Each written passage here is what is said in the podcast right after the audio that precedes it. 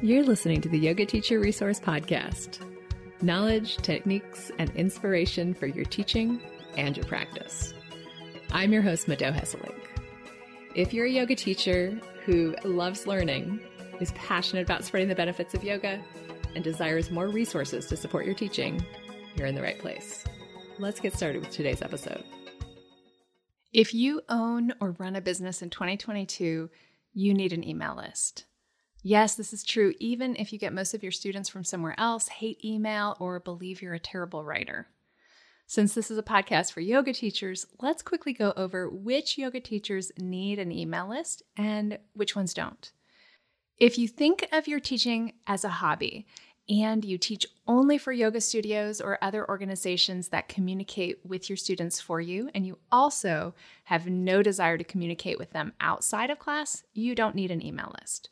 However, if you sometimes run your own events or you want to be able to let your students know when class is canceled or share resources with them, then you probably want to have a, an email list. And if you have the intention of ever teaching full time and making your entire living as a yoga teacher, you definitely need an email list. So, why is an email list so important? Why do I set email lists apart from every other type of communication channel? I believe that email is the one essential way for you to communicate with your students.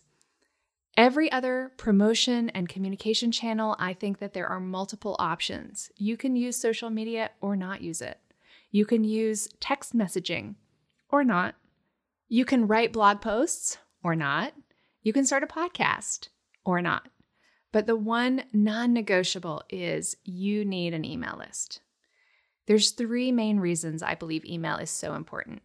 One is that people are used to and comfortable with receiving invitations to sign up for things via email. Yes, you can definitely overdo it, but it feels much less intrusive than other forms of communication like texting or even social media. Two, people are empowered to opt in or opt out of your list as long as you use best practices for email marketing, because you are emailing people who've specifically raised their hands to say they want to hear from you. Three, while email's not a perfect channel of communication, it's a much more reliable way to reach people than social media and much cheaper than paid advertising. Organic reach on social media covers somewhere between 2 and 8% of your followers, while a healthy email list will have open rates up to 40 to 50%. That is an incredible difference. That is a much better reach. Not only that, but including links in your emails is not going to affect their deliverability rates the same way that including links will on social media. Facebook specifically will reduce your reach in the algorithm if you include a link meaning a way to take action on what you're offering in your posts. So now that you understand why you need an email list as a yoga teacher in 2022, let's dive into how to start, nurture, and grow your own. When you start your email list, it's really helpful to have a, at least a rough sense of two things. One, who do you want on your email list? And two, what's in it for them? You'll come up with these things with the full knowledge that they're almost certainly going to change over time. Your understanding of who you want to talk to, your strategy for how you'll connect with them, and your ultimate intentions for what actions you want them to take, all of these are almost certainly going to shift as your business matures and grows. So, as you jump into this project, it's more important to have a sense of who you're targeting, a sense of what's in it for them, and maybe a sense of what actions you want them to take than it is to have the right audience, the right value, or the right actions. By taking action, by making choices, and by practicing the skill set of building your email marketing skills, you're going to begin to clarify who it's for, what really works to attract people to sign up, and what works to invite them to work with you over the long run. At the very basic level, in order to officially start your email list, you need something called an email marketing or email broadcasting platform. These include services like MailChimp, ConvertKit, ActiveCampaign, or Constant Contact. In this episode, I'm going to talk specifically about ConvertKit because it's the one that I use, and I'll get into it in more detail towards the end of this episode. These services allow you to send a single email broadcast to dozens, hundreds, or even thousands of people while still staying in compliance with anti spam laws and reducing the chances that your email is going to be marked as spam. These email marketing platforms all have their own set of features, and they each have different deliverability rates. This means that depending on which service you use, more or fewer of your emails are going to land in the inboxes of your subscribers versus the spam folder or just not even showing up at all. Now, to be really clear, this email marketing platform that I'm talking about, MailChimp or ConvertKit, is separate from whatever email service you use to email individuals or even small groups of people in a non marketing capacity. So, this is not Gmail, Yahoo, or Hotmail. One way to keep the two types of emails straight is by calling the emails that you send to individuals emails. You send emails through Gmail and calling the marketing emails that you send to your entire list at once broadcasts. Keeping these straight is important because it helps you understand why you need to sign up for a separate service to send these mass emails versus just blind carbon copying everyone on Gmail. Technically, you're not supposed to use Gmail to send a marketing email, to send an email to a bunch of your students or your clients to invite them to sign up for a workshop. Some people do it, and they're probably small enough that they won't ever get in trouble for it, but they also won't be able to take advantage of all the benefits and features that come with an email marketing platform. Okay, so now that you know the difference between an email marketing platform like MailChimp or ConvertKit and an email service provider like Gmail or Yahoo, keep in mind that for the rest of this episode, I'm really talking about the former, about email marketing platforms. When you use these email marketing platforms to send one email to many people at once, you can track a bunch of information like how many people opened each email, which people opened, how many clicked a link, and even which people clicked each specific link in your email. So, once you've signed up for an email marketing platform, you technically have an email list, but you probably want to get some subscribers onto that list. And to do that, you have to ask yourself, what is in it for them? Now, if there are some students, supporters, and friends who you have a personal relationship with, it might be enough to say, hey, get on my email list and I'll keep you updated on everything. If you join my email list, you'll stay in the know. And this is going to be effective if you have a really strong relationship with the person. It used to be way more effective to do that than it is today. In 2022, most of us are on so many email lists already that we're a bit more choosy about which email list we want to sign up for. Usually, there needs to be some kind of incentive, some reason for us to sign up. And then, in order for us to remain a subscriber, there needs to be some value that we're getting on a regular basis from being on this email list. Essentially, you can think of this as a FOMO component. What will folks be missing out on if they're not on your email list? So, when it comes to this reason for being on your email list, there's two main things. The first is a lead magnet, which is the momentary reason, the reason in the present moment why they should sign up now and not tomorrow, not next week, not next year, but now. And two, the ongoing reason, the value that you're going to provide through your email that prevents them from unsubscribing once they've got that first freebie or incentive. So let's talk about lead magnets, freebies, incentive, that first reason for them to sign up. Ideally, it's going to provide something that's really easy for your new subscriber to use and to benefit from without too much effort on their part. This is especially the case when you're just starting your list. You might see other yoga teachers with very in depth lead magnets, such as a five day challenge or a three part video series. That's something you can think about for the future but in the beginning, you want to create a simple version of whatever it is that you're thinking about so it doesn't take you a ton of time. Because you want to test out how compelling the topic is for the people in your audience or the people that you're connected to, or even the people that you're trying to attract to your email list before you spend a ton of time, energy, and possibly money creating something bigger and more in depth. Remember how I said that potential email subscribers in 2022 are a lot choosier about the email lists that they sign up for than they were 10 years ago?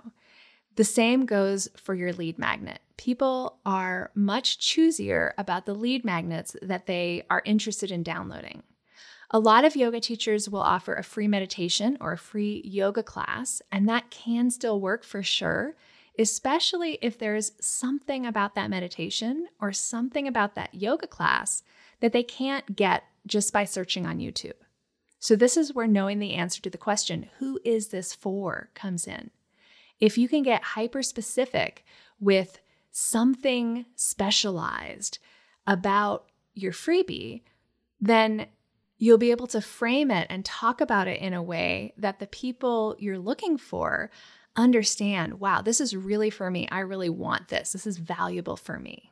So, for example, saying something like, download my ease anxiety med- meditation is very different from saying, download this meditation.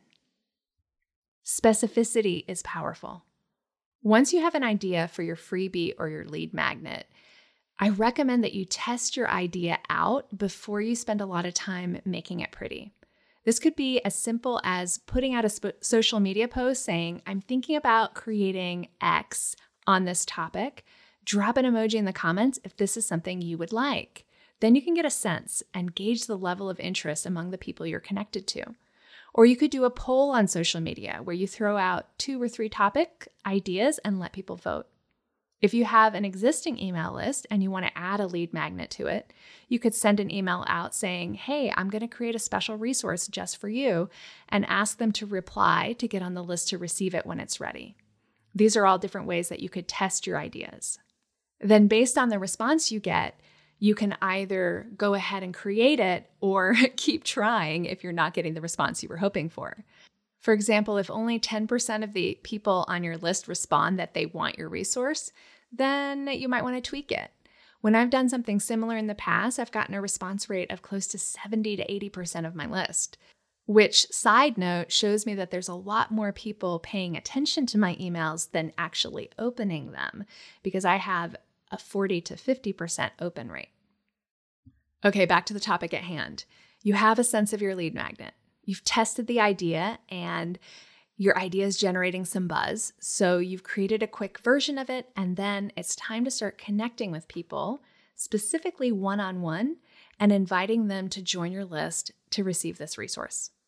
Of course, you can definitely also post your lead magnet on social media and whatever, whatever other communication channels you have, for example, announcing it in your classes. But for your first 100 subscribers, I want you to think about one to one connections. And also recognize that you might need to invite two to three to 400 people to get that first 100 subscribers. Now, I know that sounds labor intensive. It might sound like it would take a really long time. But here's the thing by doing it this way, by hand selecting the first people on your email list, you're seeding your list with people who are to open your emails. That is going to improve your deliverability rates and it's also going to inspire you to keep going. As I said, there's nothing stopping you from also sharing your lead magnet with multiple people at once, but I recommend that you focus on the intention to invite people individually and think of those mass shares more like a bonus. You never know, you may get lucky and end up with a whole bunch of people on your list at once through a mass share. It could go viral, but don't bank on it because if you bank on those mass shares, you're going to be disappointed. Whereas if you focus on the one to one invitations, you're going to have slow but steady growth. So, when you think about inviting someone to join your email list and receive your freebie, I wonder how that feels to you. I hope that it feels really inspiring and exciting. But for a lot of yoga teachers, a lot of human beings, fear and and doubt is what's going to come up. Imposter syndrome. Basically aversion. Now as yoga practitioners, we know that whenever aversion comes up, that is something interesting. That's something to look at, to turn towards and face and ask yourself, what's going on here? Because we know that aversion is one of the five obstacles to our practice. I've had a lot of conversations with yoga teachers who face this type of aversion, and it generally boils down to either a fear of bothering people or a fear of being perceived as pushy or unethical. In order for this strategy to work, you need to feel really good about it. You need to feel like you have created something that you believe in and that you're sharing something that's going to benefit the person in front of you or the person that you're talking to or writing to. So put yourself in their shoes for a moment and imagine yourself. Often it would be an earlier version of yourself who really could use this resource you've created. And imagine if somebody else offered it to you and they said, Here, I've got an email list. I'm going to help you through the email list. And here's a resource that's going to help you right away. How would you feel in that imaginary circumstance? Well, I imagine that you would feel excited and hopeful and happy. And you really need to get to that place of believing in the resource you're sharing in order for this project to take off, in order to really get the results that you're hoping for. I will tell you that I am incredibly proud of the free resources that I have created to help yoga teachers. I invite yoga teachers who have specific needs around those resources to sign up for my emails and download them almost every day individually. I do. And I also have more mass ways of sharing them as well. And when I issue these invitations, when I offer these resources to yoga teachers, I feel really good about it. I'm giving them the fruit of my creative labor for nothing more than a chance to hear a bit more of my message and receive more benefit on my email list. By the way, if you're not yet on my email list and you want to check out some of those free resources, go to teachingyoga.net slash resources. This is linked in the show notes as well. Two of my more popular free resources are 100 yoga class theme ideas and a business startup checklist. Okay, you've got a lead magnet and you're really proud of it, even if it's a bit of a rough draft. Now, how do you deepen your connection and motivate those folks to stay on your list and eventually work with you? I call this nurturing your email list. The first thing you need to do is pick a rhythm for emailing them that's consistent and that you can commit to. This could be once a quarter, once a month, every other week. I don't personally love that because it's harder to feel like it's an actual rhythm. And my favorite and least favorite is weekly.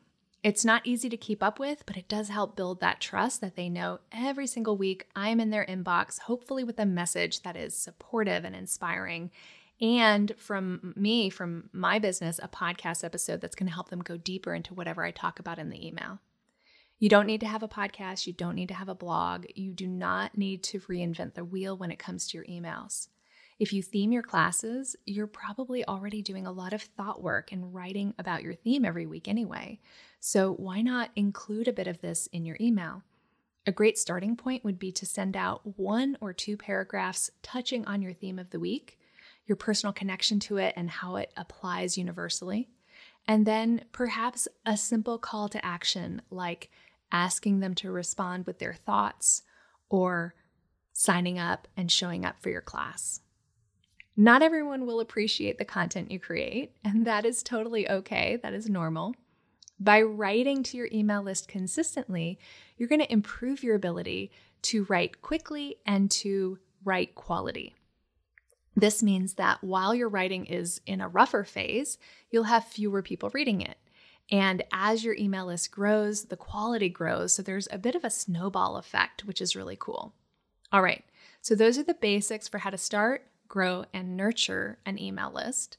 And once you have those basics down, you can start adding in some of the more advanced strategies like welcome sequences, tagging, segmentation, and automations.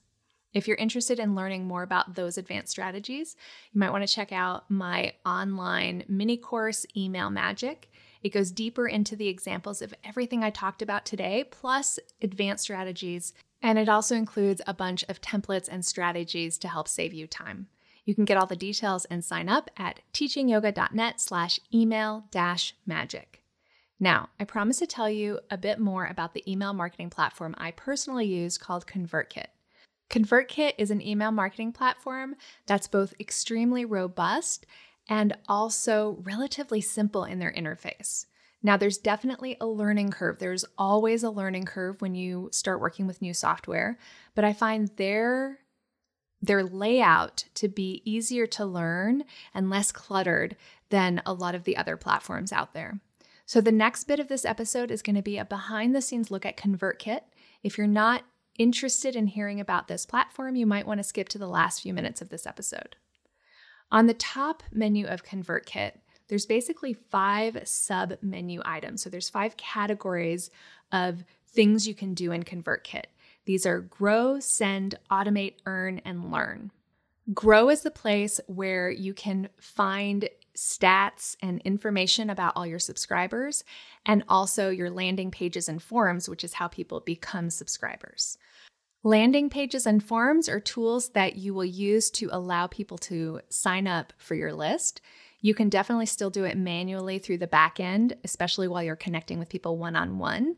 But I recommend setting up at least one landing page or form because that's going to allow people to subscribe for themselves and it will prevent you from having to do that work over and over. Little warning though, do not let your process of creating your first landing page or form stop you from inviting people to join. Sometimes creating something like a landing page takes way more time than you imagined. And then it's very easy to use that as an excuse to not take action on the scary part, which is inviting people. The difference between a landing page and a form is that a landing page is a standalone page that ConvertKit will host, while a form is a bit of code that you're going to embed in your website so people can subscribe right from your website.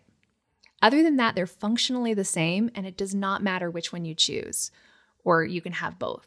The landing page might be a little easier to set up at first, depending on whether or not you have a website and how comfortable you are editing it, especially using code. The next section of ConvertKit is the send section. The send section includes broadcasts, sequences, email templates, and snippets. As I said earlier in this episode, broadcasts are the emails. So that's what you'll be using the most. You just click broadcast, click send a new, create a new broadcast, enter your content, and then hit send or schedule. And that's just the simplest way to email your list. Sequences are a bit more advanced. This is where you create multiple emails that are sent in order with a specific amount of time between emails. So it's usually like one day or one week. A common use for sequences is a welcome sequence, for example. Email templates are a place where I think ConvertKit could actually improve a bit, especially in their usability, because you really need to use code in order to create new templates for ConvertKit. There's maybe a way to purchase ConvertKit templates. I have not looked into that. But the reason I still recommend ConvertKit as my number one choice for email marketing is that I actually think it's better not to mess with a bunch of different fonts and colors and make your emails try to look pretty, and instead keep it super simple and clear and quick, quick, quick. I try not to spend a ton of time on each email. Because ConvertKit is constantly adding new features, I believe and hope that they're going to add better and easier to use templates in the future. But for now, I would actually ignore the template portion unless you're very comfortable with HTML. Finally, there's a new feature called snippets, and this is where you can create reusable blocks of content to insert in your email, which is amazing. For example, if you have a workshop that you teach four times a year, you can create a snippet with the description of that workshop. And then the next time you teach it, just go in and insert that snippet. All you need to do is change the dates, and boom, you're good to go. So, if you have any kind of content that you need to include in your emails regularly, that could be a big time saver. The next menu item is automate. And this is where we get into the more advanced features. So I just want to give you a heads up about what's in store for the future. Unless you're already pretty up to date with everything else that I've talked about in this in this episode, you probably want to wait with automations. Some of this is definitely touched on in Email Magic, the course I talked about earlier. So I'm just going to give you a really brief intro here.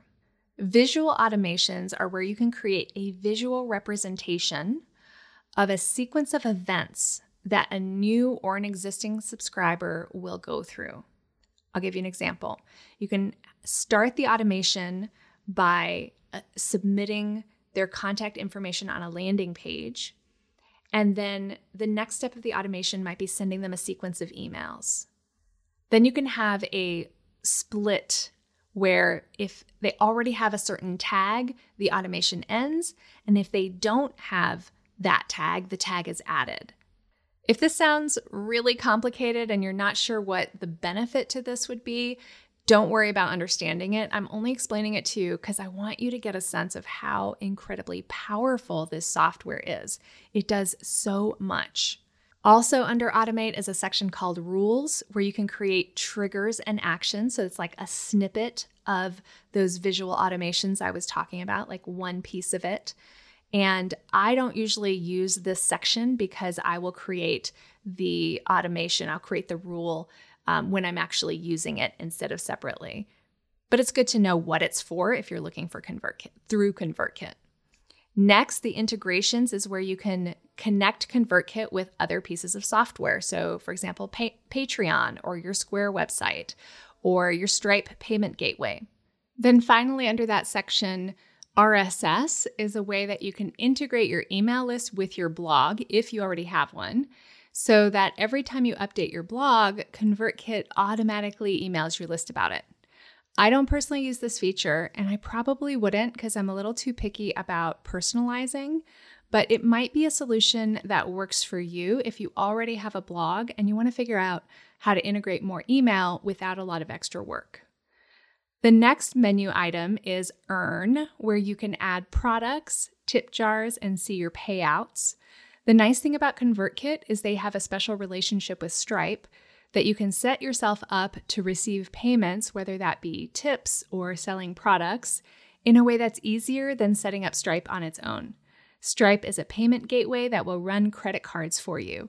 And when you set it up through ConvertKit, there's just fewer hoops to jump through, so you can get set up faster, which is a nice thing, especially if you're just starting up. Then finally, the last menu item is Learn, where they have documentation, community, and what they call Creator University, which is more in depth courses about email marketing. ConvertKit also has excellent customer support in my experience. So, if you look through the documentation and you don't find what you're looking for, I would hop straight to reaching out to tech support. I've gotten often a response within just an hour or two. It could take longer, but the tech support people I have spoken to have always been extremely helpful. And I really appreciate that both for myself, but also for my students and my clients who might be less comfortable with technology. It helps so much to have a human being walking you through certain things. Okay, that's the overview of ConvertKit and what ConvertKit can do. I really love it. If you're interested in trying out ConvertKit, I'm an affiliate for them. And that means if you use my link, you can get a thousand subscribers for free, which is more than you would get if you signed up without my link. I think you would get 500.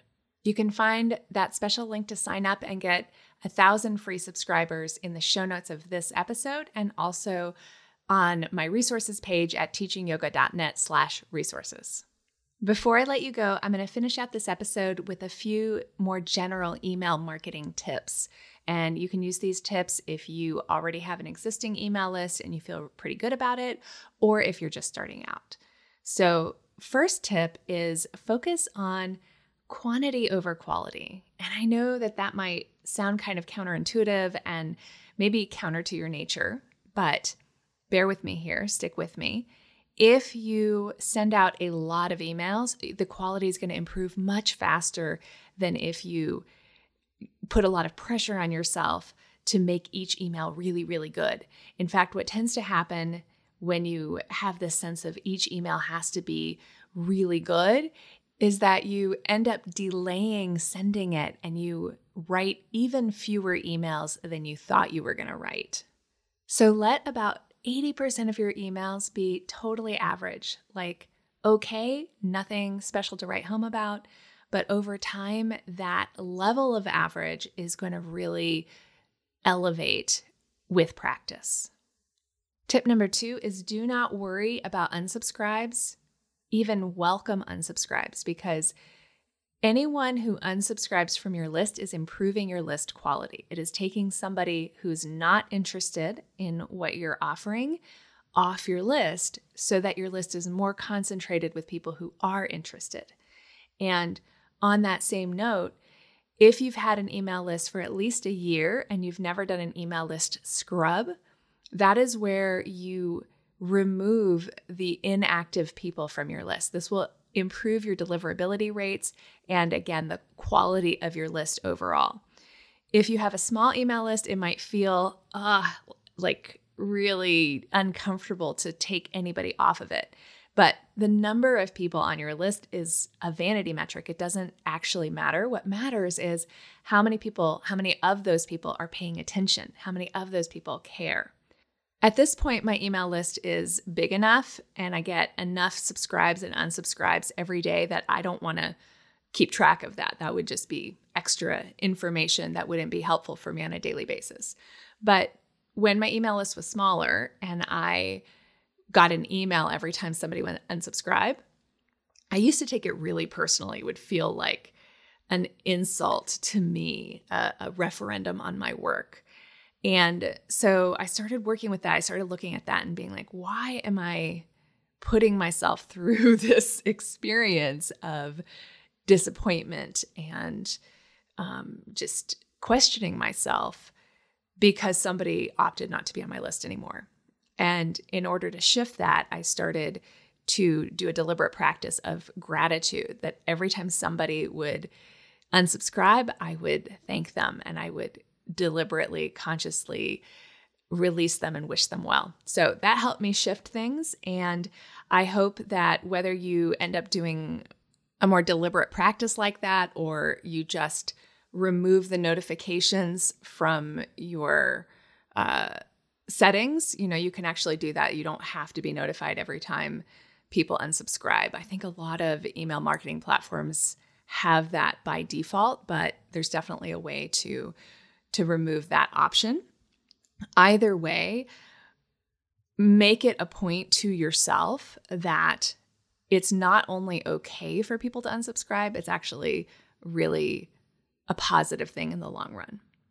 And scrubbing your email list, you can either just go in and do a search for anybody who hasn't opened an email, a single email in let's say 3 months or 6 months, whatever time frame feels right for you. I would say 3 months. Like if somebody hasn't opened an email in 3 months, they're not paying attention. They're not they're really not an active subscriber and so they're better off not on your list. Now, if you scrub your email list, there will be maybe a few people who say, Hey, you took me off your list and I didn't want to be taken off your list.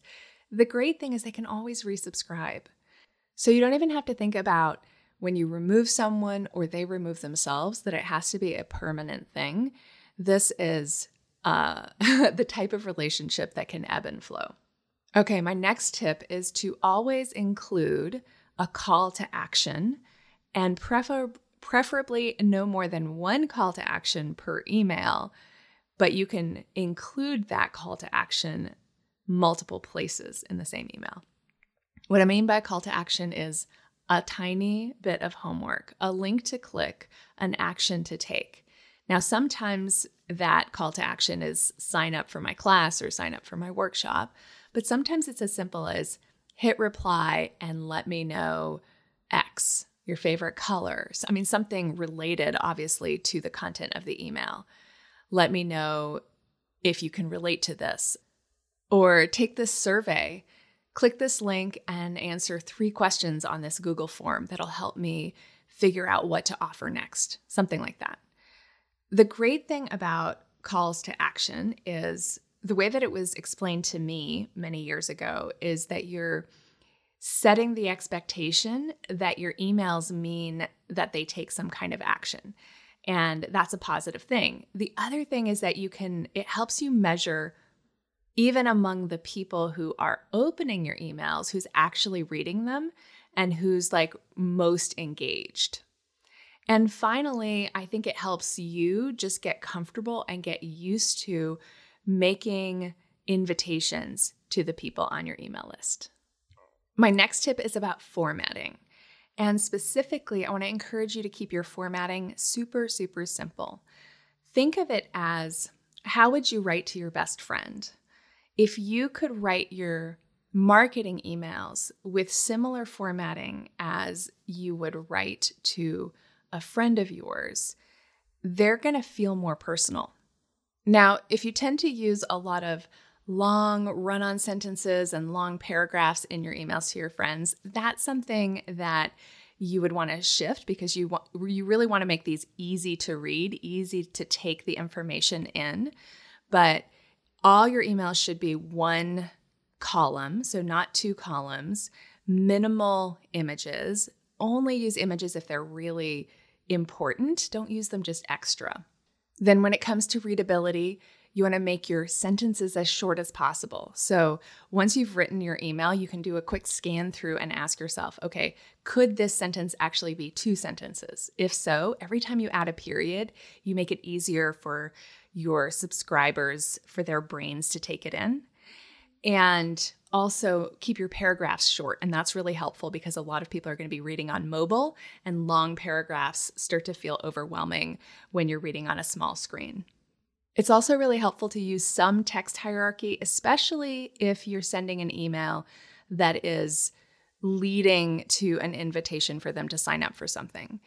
In your regular emails, especially if you're keeping them regular, relatively short, you can just use paragraphs and you don't have to worry about headers or bold or italic unless that's just part of how you write. But when you are sending your marketing emails, your emails where there's a specific invitation, then you want your students and your subscribers to be able to scan and pick out the important parts. So, for example, who, what, when, where, and why, that's going to be a piece that they're going to want to jump to to make sure that this is really for them. So you would use headers um, that could be bigger font, bolder font, something like that to help them scan through the email. And because this might not be that it's helpful for them the first time. It's like they might read it all the way through, but then they're like, oh, yeah, I am interested in this. Now, when was that again? You want to make that easy for them to find. Okay, I think that is plenty for today. It may be more than some of you ever wanted to know about how to start, grow, and nurture your email list, but I do hope it was helpful for you. I hope you learned something. Even if you already have an email list that you feel good about, I hope you got at least a couple new strategies or tips, or even a sense of confidence that you're on the right track.